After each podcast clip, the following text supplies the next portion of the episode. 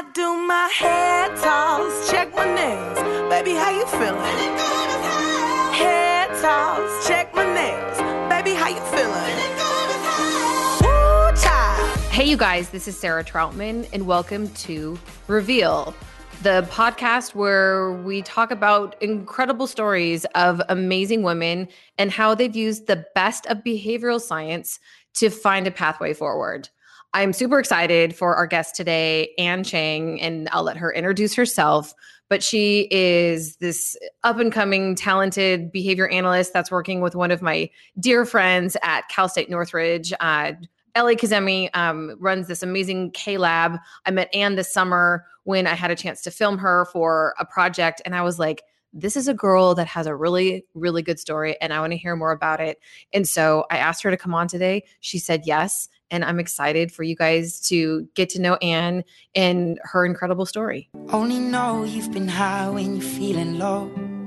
Only hate the road when you're missing home. Only know you love her when you let her go. And you let her go. An Chang, I am so stoked to talk to you today. I am also really stoked to talk to you, Sarah. I'm not gonna call it and say your first name and last name.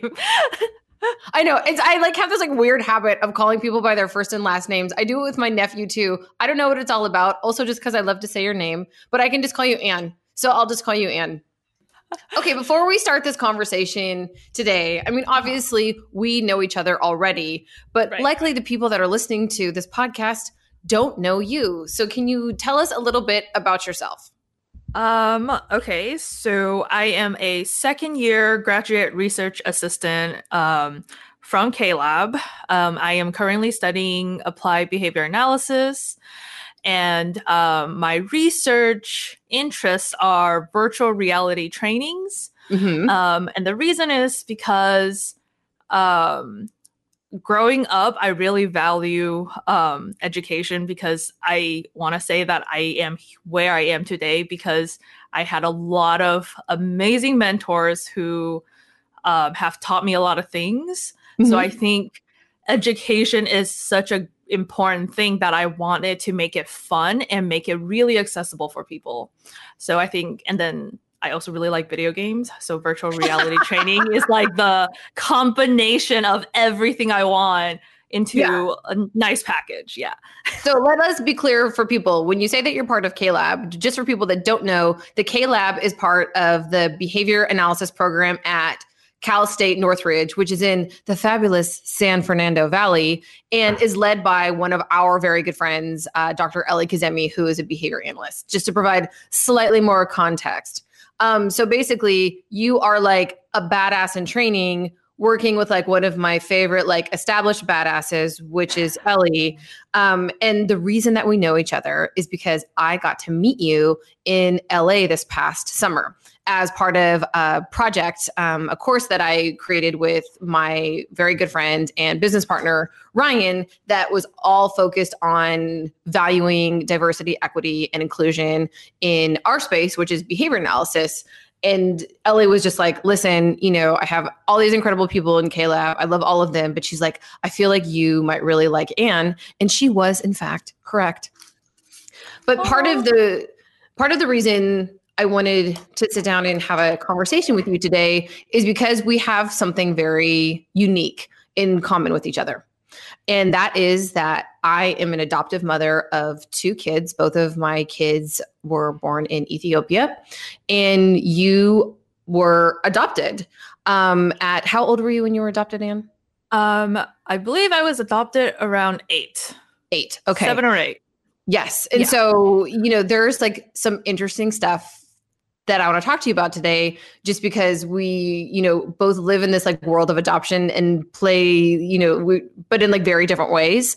But Yeah. first and foremost, um, I really wanted to have you have the chance to kind of talk about what were the circumstances that led to to your adoption um, because i think this story which obviously I, I got to hear some of this past summer in la was really it moved and touched me um, and so if you don't mind just kind of telling everybody like hey, you're this amazing, you know, budding behavior analyst now in LA, but that's not how you started your life.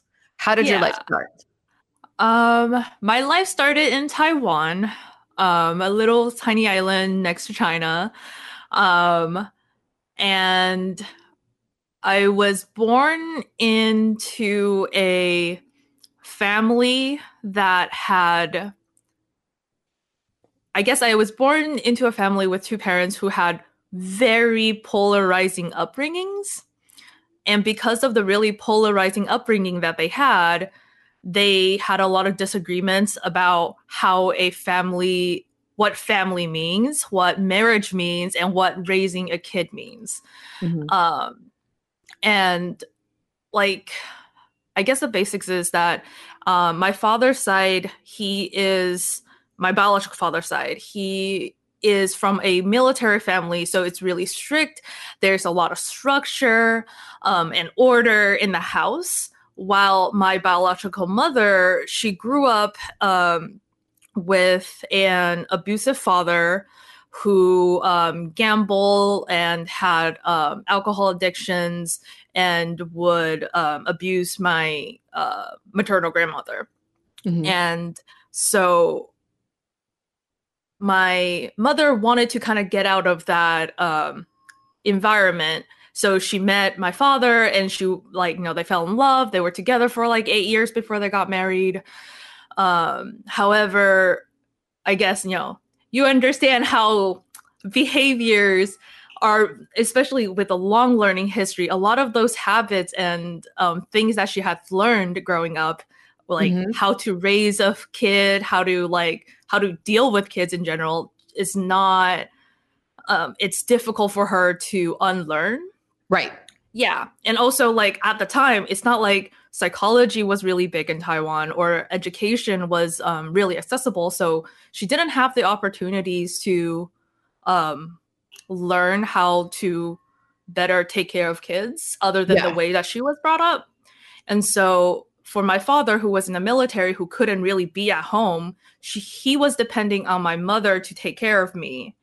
But Mhm. because um, that sh- because my mother struggled a lot, um, there was a lot of conflicts within the family, and um, which resulted um, with me being neglected to uh, I would say a pretty bad degree. I think like You were saying like you would like go to school and you looked unkept, right? Like you oh were yeah yes it Yeah. was I was bullied by um, my peers because um, I like all my clothes were like kind of mismatched. My hair would never like brushed. And Mhm. like I would have like bruise and like I was clumsy as a kid. So like I would have a lot of like cuts and bruises. And so even then the teachers um didn't really like me. Mm-hmm. Um, so it was just a it, it just felt like it didn't matter where I went, I wasn't important or that I was considered the problem kid. Yeah. I was a problem. I remember in um what is it? I remember in kindergarten and around that time uh my biological parents were already having a lot of fights Mhm. and I remember the teacher would tell me that like I was like I need to be cleaning my room better or I need to be doing all these things so that my parents would fight less. It, like Yeah. so all of it was like apparently me. I was a problem. yeah. And And I think for like so many people, and I think especially for girls, like we hear that all the time. Like, Yeah. well, you know, but if you just did something better and if you, you know, Yeah. just tried harder, um, then things would be fine because the, the problem is is you. Right. Yeah. And because like I was the oldest in the family for like grandchildren, I had a younger cousin and Mhm. she was um like her family was um better, I guess. Yeah, like more together, more put together and didn't have a lot of uh, marital issues and family issues. And so it was really funny that people would always compare us together Mhm. and then I would always hear like, "Why can't you be like your cousin? Look how clean she is. Look how nicely she played, and Mhm. um, how quiet she is." Um, yeah. Why were you like not playing nice? Were you getting into fights with people? Um, I think I was I like adventures. I like exploring. So I like playing not like roughly, but I just like playing outdoors. I like playing with sand. Yeah. But she was like, "Oh, I don't want to touch that cuz it's dirty. I want to sit at home, read books." But I would like going out and exploring and playing with dirt and understanding why like the insects that I'm playing with are behaving a certain way. Um, yeah. So do you feel like kind of the way that you grew up was both it's like a product obviously of like the circumstances to related to your parents but also just kind of like who you were as a person was Yeah. someone that was like not maintaining the typical like cultural norms that were expected of girls in Taiwan at that time. Yeah.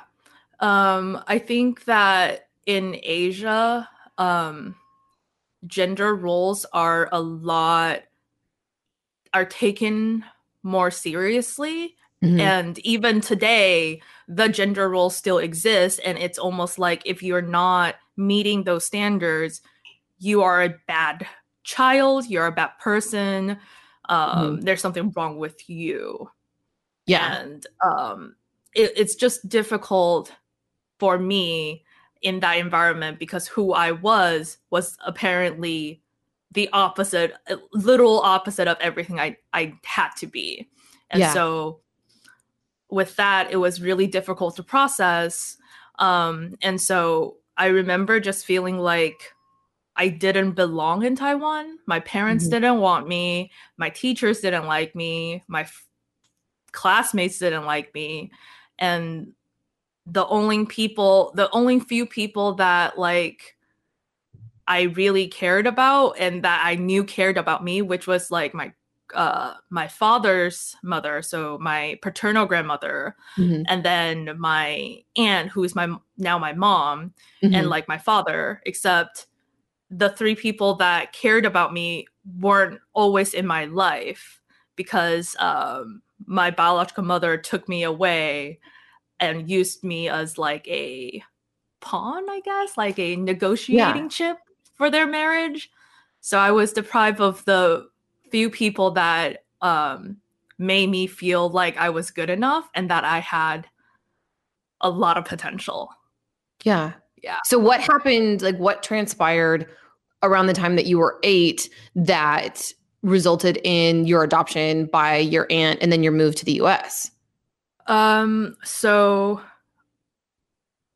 um around that time my paternal grandmother had cancer and she was dying Mm-hmm. and I was um there was like three wishes that she had before she passed away and one of them was that she wanted me to have a good home yeah. cuz she like sorry I'm getting No, it's okay. I really, I Um, mean, this is like intimate, like hard shit.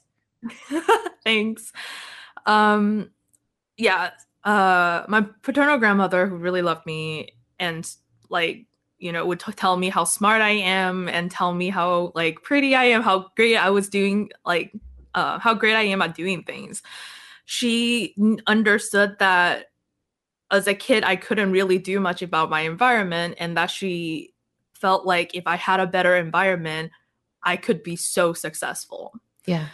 Um, and so when she passed away, she kind of asked my mom to um, take me with her and take me to America and give me the opportunity that I needed Mhm. to prove everybody else wrong. Yeah. Yeah.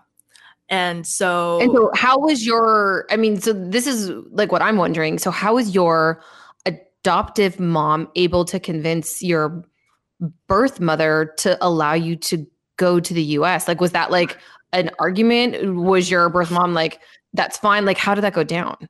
Um, it was pretty difficult. I remember um, being at my grandmother's and my aunt and uh, I'm gonna say aunt for now. My aunt and Yeah. my um, paternal grandmother would try to coach me, like, "Hey, An, I we, you need to go home and talk to your mom mother and have her like sign the documents or else you won't be able to go to america and like live with your aunt um and i remember like them rehearsing with me trying to get me to say specific things but i i didn't want to say it because i i think even though i was a kid i understood who my mother was and i know that telling her those things wouldn't get her to want to sign it so instead Yeah. um my mother worked night shifts so um, around like 9 a.m is when she's usually the most tired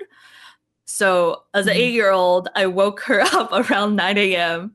and I go, Hey, um, I, I want to go to America and I need you to sign this paper. Can you sign it? And her being kind of sleepy and groggily finally said, Yeah, fine, sure, whatever, anything to get me back to sleep.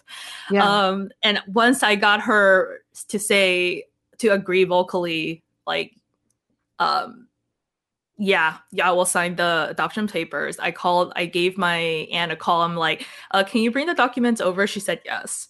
Mhm. Um, but like you said, it was a huge fight. Um, I Yeah. didn't, it didn't occur in front of me. And like later I was, fi- I found out that, uh, my biological mother didn't want to give me up Mhm. um, because you know I'm still her daughter, and Mhm. she's still kind of like she she has told me that like it's really difficult for me to give you up because you're still my daughter, Mhm. and but she has thought about it, and she thought about how like her being a single mother, right? Because they at the time my biological parent already split um Yeah. or like were separated. She Yeah. needed to work night shifts. Um and there was shame in this in Taiwan. Like being divorced was brought Right. shame onto the family. right. And then she and if she had me, she would not have been able to find another person because bringing like at the time raising somebody else's child is shameful. Yeah. Yeah. So it's not like she can move on to a new ha- family family with me. That's just that wasn't an option. Yeah. So after a long time and after me picking a- a good point to ask her, um, she was able to kind of say, I guess this is the only way. yeah. Yeah. So I don't know if I, I don't know everything that went through her head that got her Mhm. to say yes, but I am really grateful that ultimately she agreed to let me go as her kid Yeah. and to let somebody else take care of me. Yeah. Yeah. And I and I wonder I wonder about this for my daughter.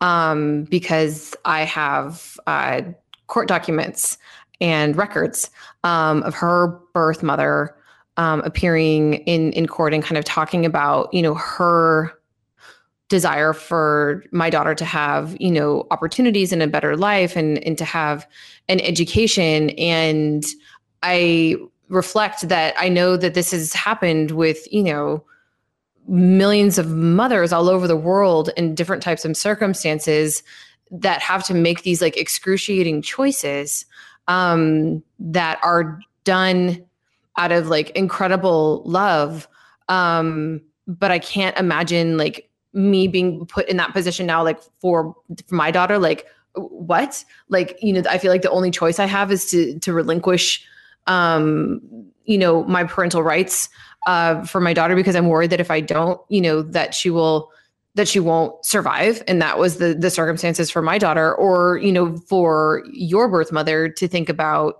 you know gosh there's all of these like you know cultural variables and, and issues. And and if i have you know that if you stayed in in taiwan like what might that future be? And understanding that likely you will have different opportunities in in the us but that means that you you know that she has to you know let you move across the world and be raised by someone else um and it's just i think for so many moms especially like it's just unfathomable to think about that. But I also think for so many moms, I think that in the same kind of circumstances, they would also likely m- make those decisions because I think, like with women, I feel like there's just this need or not this ability to be able to push Sacrifice? past like the, yeah you know and and to do these things that are so hard Yeah. um because we want better for our daughters.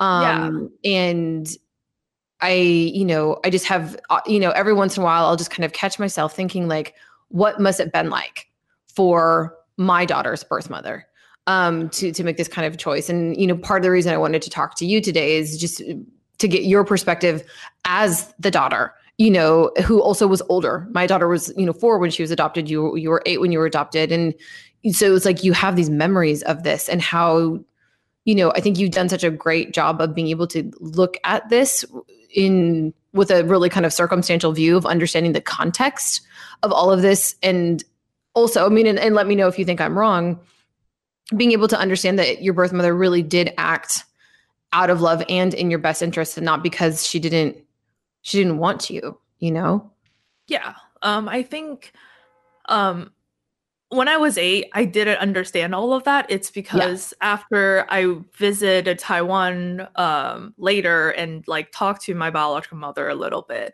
I was Mhm. able to piece together some of her thoughts. yeah Um, like I was able to kind of ask her about her childhood and understand how she was raised and then piece together oh well that makes sense right if you're Mhm. raised with here's some like here's like 10 bucks go get your own food as a kid um it's it's normal for her to also say hey you know you have arms and legs here's Figure some it out. figure Yeah. it out like i figured it out as a kid you should be able to Mhm. um but I, I think um as yeah as i talked to her more i was able to also hear her frustration with her own family. Mhm. and i think i was kind of able to see how like even though she's upset with her marriage her life and everything i think a little bit a part of her or at least a big part of her cared about me enough and wanted that cycle to end. Yeah. Yeah. Yeah. Um, no that totally yeah. that totally makes sense. Um talk to me a little bit about what was it like when you first moved to the us did you guys come to la right away? Did you live somewhere else? Um, so my I when I moved to um America, um, it was California. Um, it's San Bernardino, and we've stayed there since then. So my um adoptive parents are still there. I visited them this weekend and spent some time with them. Um, so I've been in California since uh I moved to the US. what was it like for you when you first started school were you like where did i end up at um i was really excited like um as a kid i like new novel things. My mom told me that i've always had this like knack for uh, adapting to environments. Um so yeah. Um and so like i was just really excited and it wasn't difficult to leave because in Taiwan, I only really had the sad memories. I only had all the people who didn't like me, all the um like I, I see other people with like happy parents. Like Taiwan was just a place where all of my traumatic experiences happened there. And so coming to a new environment, suddenly having a two parents who can devote their time to me and spend time with me and then going to schools where teachers didn't like hit me because I wrote the wrong answers. Like all of that combined mm-hmm. was just really exciting. Um, and I think the only weird thing for me was that um maybe seeing the diversity of people that exist in this world yeah because I remember in Taiwan, uh, I only knew there's like Asian people, and by Asians I mean Chinese people. um, and then there are also white people with blonde hair. That's the only two types of people Yeah. that I knew existed when I was in Taiwan. But before I came to America, my adoptive mom, she definitely like sat me down and explained to me like, all right, when you go to America, America's really different. You're gonna see a lot of different type of people. Some people have darker skins. Some people have like really white skin. Um, but they're just all people. Don't be Mhm. scared. They're they're all the same. And so when I came here, I was really excited to see like, wow, like there's so much more to what I thought it existed in this world. And so I Yeah. knew that there was so much I think I it was it's almost felt like there's hope Mhm. there's more to this, which means whatever I faced, it, it's that's bad, but there's always good. So I can just always look for better things. If I'm not happy with something, I can go out and find something better because the opportunities are practically limited limit limitless yeah Well, and also, let's be honest, you came to the United States and there's also Beyonce. So I feel like like that's Oh. just like a game changer right there. right and disney Yeah, Beyonce and Disney, you're like this is the best place ever. Yeah. I watched like Disney in Taiwan, and I, like they would show you like, oh, if you could go to Disneyland, there's like hidden Mickey's everywhere. And as a kid, I was like, oh man, I wish I can go there one day.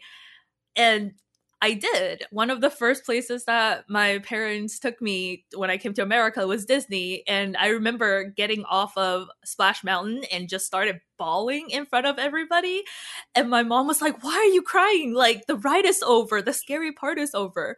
And I was just like, I never thought that I would be able to come here, and I did. Thank you so much. And You're like, these the- are tears of joy. I know. So like, I remember the cast members were looking at me like, "What is happening?" You're like, this is like my best day ever. Yeah, it is the Until happiest place K-Lab. on earth. Yeah. Until you joined K-Lab, and then you were like, oh my gosh, now I get to have like my best day with all of my colleagues every day. Every day, yeah.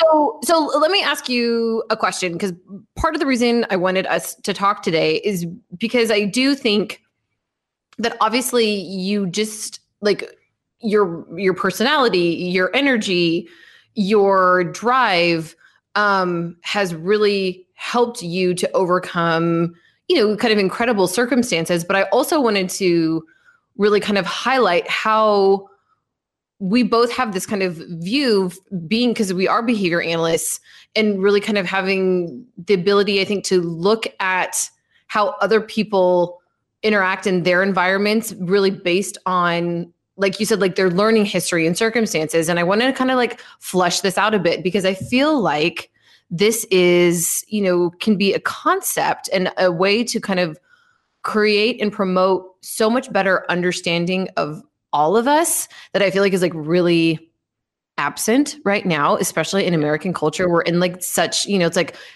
like what are what day is this? Is this November? Is it November 9th today? Yeah. Okay. So like we're we're just like, you know, starting to recover from, you know, the election and we'll have a, a new administration. And I think people are feeling really hopeful about that. But also I think people feel very raw right now that there's also like so much division um amongst you know americans and then you overlay you know this like shit show of a pandemic on top of everything and it's just it can seem like really dark and i feel strongly that having a more circumstantial view of how we approach other people and really kind of understanding who they are as a, a product of their environment can really release i think some of the anger and frustration that we have towards each other. And so i just wanted to hear from you how has that really helped shape your ability i think frankly to forgive um, your birth family and maybe if you want to just kind of talk a little bit about what it really means to understand that truly we are products of our environment Um, I think I started with thinking about like comparing my own experiences with what people are tacting my experiences are as growing up. Do you want to identify? Do you want to define what tacting is in case people don't know what it is? Oh, tacting, like um, I think I started with me um describing like comparing what I What I realized that, like, with what people is, say I experienced. You know, I have Yes. teachers, Um, adults who I and, respected, who like are actively saying that, oh, and you know, you're doing this because of that. And to me, I thought it was really weird because I'm like, well, that's not true. Like, you, I didn't do that because of it. Um, I think uh, one example would be I remember my teachers um, asking me to do like homework where I had to like practice writing alphabets. Mhm. Um, and I wrote it in pen because I already knew how to write the alphabets. And I figured, oh, if you write in a pen, it means that you're not going to make a mistake. And because I already knew how to do it, I wasn't going to make a mistake. So I just Yeah. wrote it in pen. But the teachers thought I was acting out. So he, she's like, oh, I need you to write it in pencil. But as a kid, I'm like, okay, but I don't want to do that. But I, I will respect your wishes. So what I did was I would write one stroke in pencil and one stroke in pen. And it definitely took me way longer to do the homework. But I felt like, hey, this is a compromise between what you want and what I want.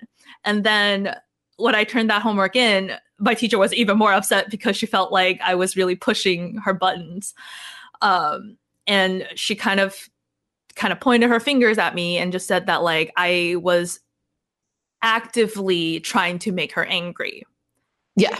And when I said when she said that to me, I was very confused because I knew what I was thinking because you know, I had those thoughts. Yeah. And I think in those moments I started to learn that oh, what I think and what I feel and what I do on my own time, if somebody else isn't here, they're not going to know that.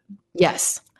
And once I kind of had that understanding of like, oh, different people with at different positions will have a very different perspective because they're going to see certain things that either I don't see or I'm going to see certain things that they're not going to see. And so that's where the conflicts kind of happen. Mhm. And to me, it's I realize that like it's not that I'm lying or they're lying. It's based on what they observed, this is the conclusion they came up with. Yes.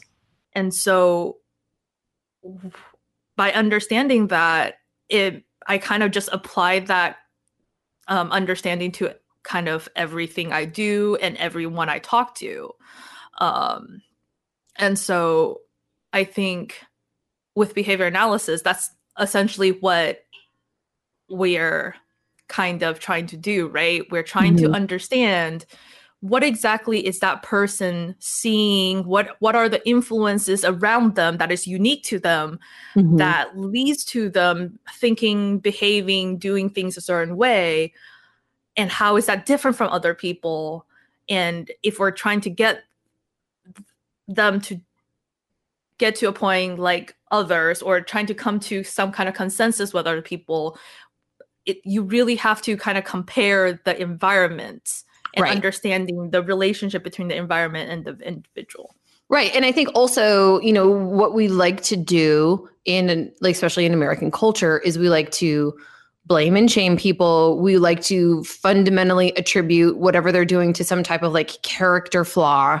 Um, and what I have always loved about behavior analysis is I it fundamentally allows us to to understand that like you know me sarah or you An like might we engage in behavior that is you know rude or you know funny or bad? Yes. But does that mean that inherently me sarah or you An are you know terrible people or it's just like this wonderful it almost like to me is um freeing to know that like i i am not my behavior. Do, do you know what i mean? Like i might do crappy things sometimes but that does not mean that i am a crappy person. And i love that about our science because it also fundamentally believes that we can change.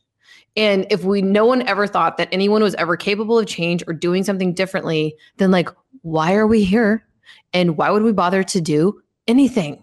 Um and i you know and i and i see over and over again in my life and the life of you know my my friends and my kids that we are constantly it's like we're these like living breathing organisms right? Like we're not in like some like static state.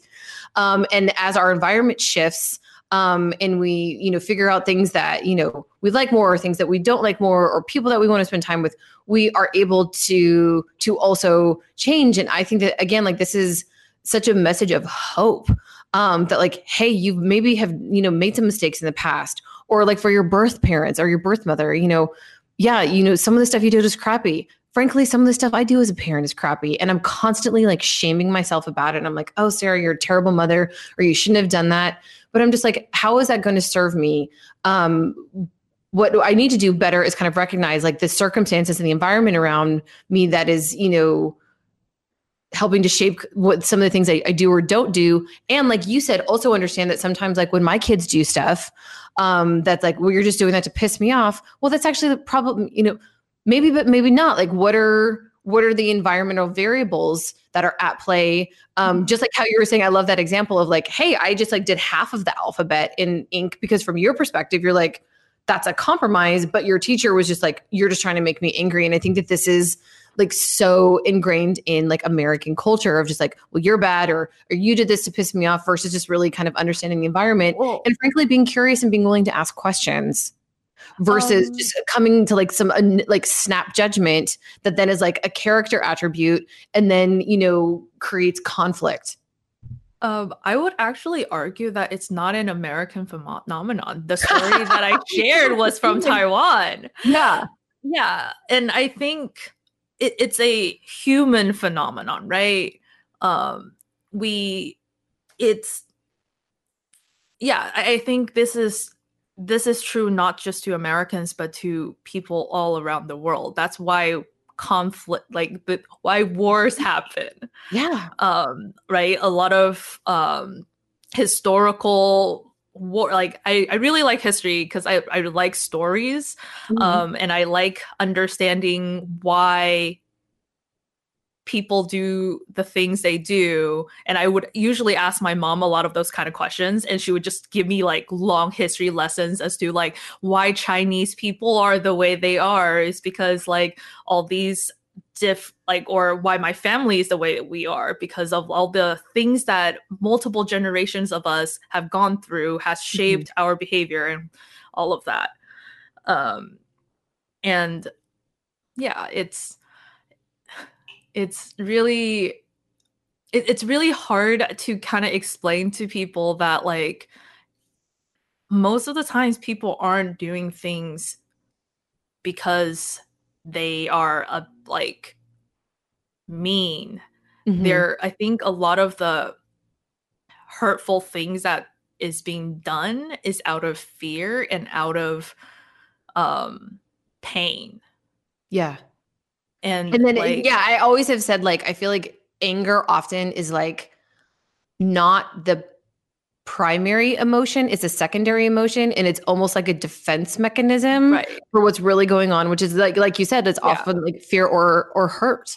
Right. And uh, like for me, it was, I remember I would always feel sadness first because I would see how my classmates are, you know, their parents would pick them up early. Um, they would have like packed lunches and all of that. And I would go, how come I don't have that? And I'm sad because I I know why I don't have it because my parents are fighting Yeah. and after a while um i started getting angry I, I i became angry that what makes my classmate different that they get to have this really nice family right Mhm. like what is they what are they doing better than i am? What am i not doing to deserve the nice things that i want? And i think it's that initial inequality i guess that makes people feel like something is wrong. But then when you dig a little deeper and you realize but it's not me. It's Right. we're equal then what's the difference? And because we can't always figure out that external factor we become angry and we kind of project our anger onto now that person who has everything even though they're exactly like me. Yeah. Um yeah and i think like that slow progression over time get becomes um it, i think it snowballs. And Mhm. especially when people don't realize that there's a lot of external factors to why two people same skill same abilities end up in two very different situations where one is having the best life ever and one person have literally the worst. Um yeah. What is, I mean, because I know that you still have contact with your birth family. Like, where, how would you categorize your relationship with your birth mother and birth father right now? Um, I still talk to my birth father, um, mostly because um, through our conversations, um, he has expressed to me um, all the things that he felt like he failed to do as a father. Um, he has recognized that because of the choices he um, made, I suffered a lot. Yeah. And I think that alone was enough to make me go, thank you for at least recognizing that I have been suffering. Mhm. Um, and recognizing that a lot of my suffering was related to your choices. Um, and since then, you know, it hasn't been easy, but we've continuously tried to rebuild this relationship, to build rebuild the trust and stuff. Um, but with my biological mother, unfortunately, it's not it has not been as smooth. Mhm. Um, and again, I would say a lot of it is environmental factors. I think Mhm. with my father's side, um, the people around him um, tended to tell him that, hey, you know, you've made a pretty good choice. Look, your daughter is now in Taiwan, uh, in America. She is, you know, graduated from a great college. She's now doing research, all these great things. And so my father was able to feel like he's made a good choice Yeah. while um the few times that I did interact with my biological mother, I was noticing that the people around her were not saying those things. Instead, they were sort of telling her that, oh, look, she is happier there now without you, and that Mm. she is with um, your ex's um, sister sister. Yeah. so they're brainwashing her and now you she's no longer your daughter and that um she's not going to be here for you anymore you've made a horrible choice Mhm. and so how and over time i've noticed that the way my biological mother spoke to me changed Yeah. it it even though like there are times where she was been really caring and i really like those times yeah. but as time went on i'm not able to spend time with her because um physically being away and due to um time zone changes Mhm. and how she's busy with work um i wasn't able to build that relationship so i couldn't reassure her that i'm still her daughter and that yeah. I don't hate her.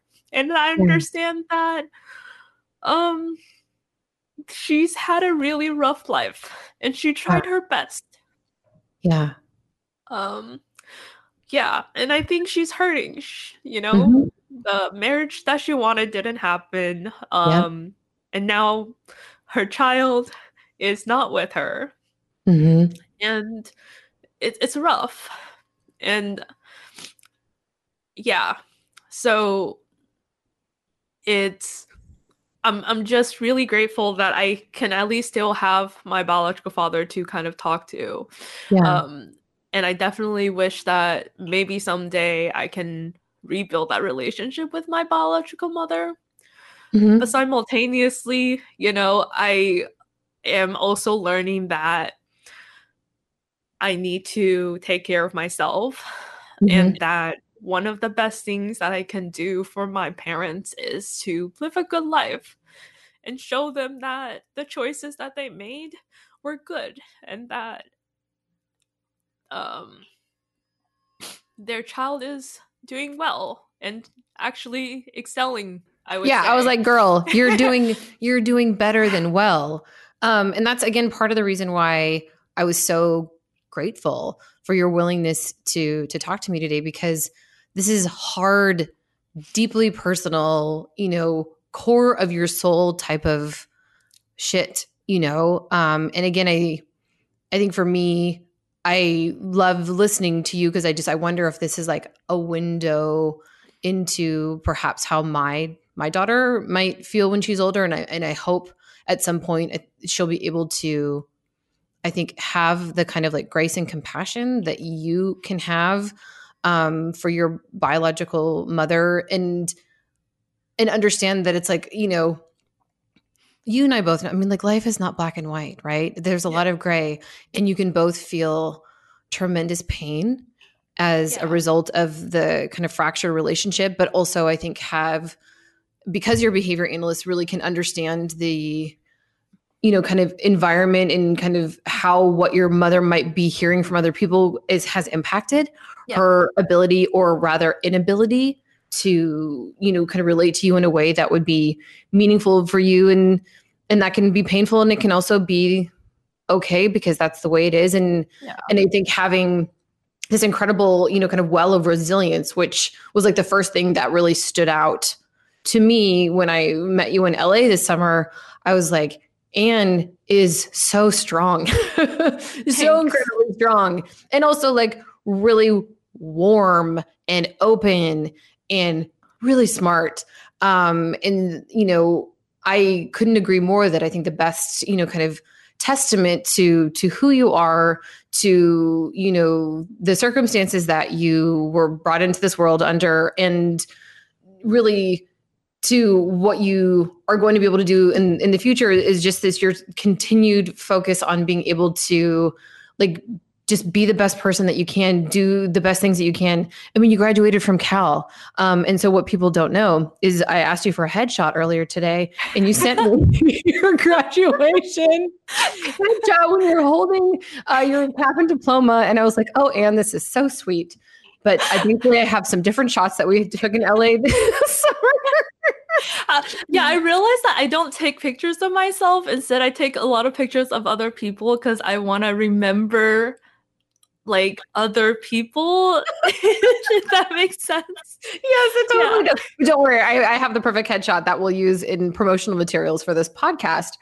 Um, but I, you know, I'm just, I mean, like, just hear from me again, like, you know, as a colleague, as an adoptive mother, you know, as a human, like, God, I'm so proud of you, you Thank know, you. and I'm just, I'm so like ecstatic to continue to kind of watch and, and see you grow. And again, I'm really, I'm really grateful for your willingness to to share this like very intimate story um because i think it's just such an incredible example of understanding how having this you know circumstantial view on life you know having this background in behavior analysis has actually really helped you in your personal life be able again to i think make some type of peace with you know the circumstances of your adoption. Um and so before we close i want to like give you an opportunity. So and i asked you this in la and i'm going to ask you again. Um where like where are you in five years? Like what can we look forward to from the fabulous An Chang? Like, what are you going to be doing? Um, I really, really hope that five years from now, I would be one of the top people that people come to for like virtual reality training, and that I would be able to, I guess, bring the education that I was able to receive and give that opportunity to people who typically don't have that opportunity. Yeah. I'm thinking about all the like imagine what my biological parents could have done with the things that I have learned. Right. Right. She I I honestly believe my biological mother would have been able to get out of her um cycle of bad family and do better if she was able to kind of see the world that I was able to see. And I think virtual reality training, you know how people say like you you don't really understand somebody until you've walked like um a mile in their miles. shoes. Yeah. Right. Like virtual reality is Can let you do that. Yeah. Yeah. Like it, I can literally, if I want to recreate my childhood, spit on somebody's like, this is what I went through, and this is whatever you're feeling. It's how I felt, and I think virtual reality is just so cool with that. Um, and then also another thing I kind of want to bring back with what you said, how you were you hope that um, your kids would kind of want to rebuild their relationship with their biological parents. Um, I want to say that one of the reasons why I am the way I am is because my adoptive mom, from day one when I moved to America, continuously reminded me that my biological parents are always going to be my parents and Mhm. that the decisions that they made they're not bad people they're Yeah. the my even though my mom's not a behavior analyst she understood that parents have to make really tough decisions given the environmental choices and so my mom spent years i would say up until i was 18 just constantly reminding me that like you know your my biological mother. She struggled because all of the environmental factors and that you know it's not what she in what my mother intended to be even though mm-hmm. she did end up hurting me and stuff it's not what she meant to do and that Yes. I I need to forgive her and that if I ended up hating my biological parents then I won't be able to be successful because then I'm holding on to a grudge instead of you know love and care Yeah. and hope and Yeah. so I think if you continue to remind them that they are loved and that the, the the behaviors that they observed, you know, being adopted, being given up for adoption, things like that, that's a sign of love, not a sign of nobody wants you. Yeah. Like I think that's really important. Um yeah.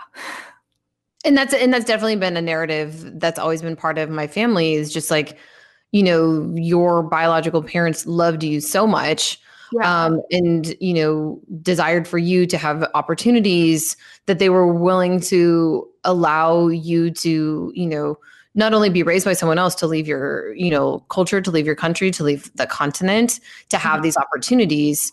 Um, and i think like it's interesting like for my daughter especially like i always offer every year except for this stupid covid year um like hey do you want to go to ethiopia? You know do you want to see your birth mother? And she's not like she's not there yet and and i understand that she's a teenager. She would rather go to like disneyland or hawaii you know?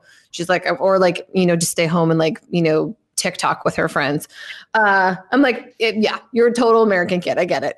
Um but i yeah i'm hoping that eventually that might be something that's interesting and it's always a door that will be open. And i also think as an adoptive mother i've understood how incredibly important it is for my children to always have a sense of you know understanding and you know that in our family you know where you came from is something to be celebrated and Yeah. not to be like oh don't think about that. Don't think about those other people. That that, that is who you are and that ultimately i think for all of us to be able to kind of fully understand ourselves you have to be able to understand all of you. And and, and that includes you know the painful parts too. Um and that you know it Yeah, all makes up who you are now you know Yeah, understanding the culture really definitely helped me understand the choices that yeah people made.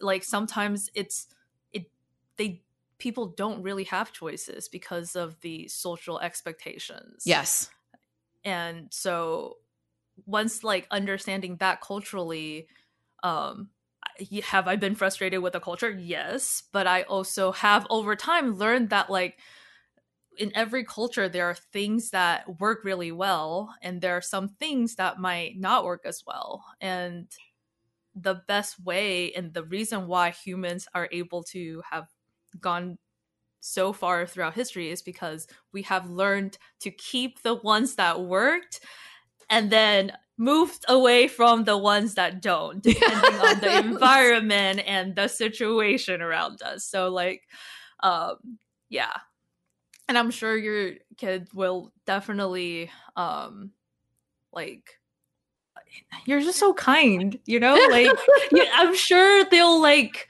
one day be curious about where they're from because mm-hmm. I, I definitely went through a phase where i'm like i don't want anything to do with my culture because it's bad but yeah. my mom reminded me that like i look that and mm-hmm. people are going to come up to me and go do you speak chinese or do you speak whatever asian language they think i speak yeah and it would be really cool to be able to go, yeah, I do. Yeah. And I think going to college, I've definitely contacted all the right reinforcers. So like like I've gotten enough compliments about how cool it is that I'm fluent in both the American culture and my um, Chinese culture that I I realized that oh, it's cool to have diversity because mm-hmm. I can connect with more people. Yes. And like it yeah now i get to connect with a lot of people who grew up in um mixed cultures and mm-hmm. we have really similar struggles yeah you're yeah. like i get you I, yeah I you yeah and the, that connection with other humans is beautiful i think yes and that's where we're going to end it it is beautiful Thank you so much for joining me for this episode of Reveal. I hope that you were able to learn something, that you were able to grow a little bit as a person as a result of listening to this episode. And I hope that you follow this podcast. We're on like every podcast platform. So it's Google, it's Spotify, it's Anchor. And this is just the beginning of a lot more really awesome stories about incredible women that are doing amazing things. So have a great day. Follow us on all of the platforms. You can follow us also on Instagram at reveal.comm and also on Facebook, which means I'm going to have to get a Facebook account, but I'll figure that out eventually. Have a great day, guys.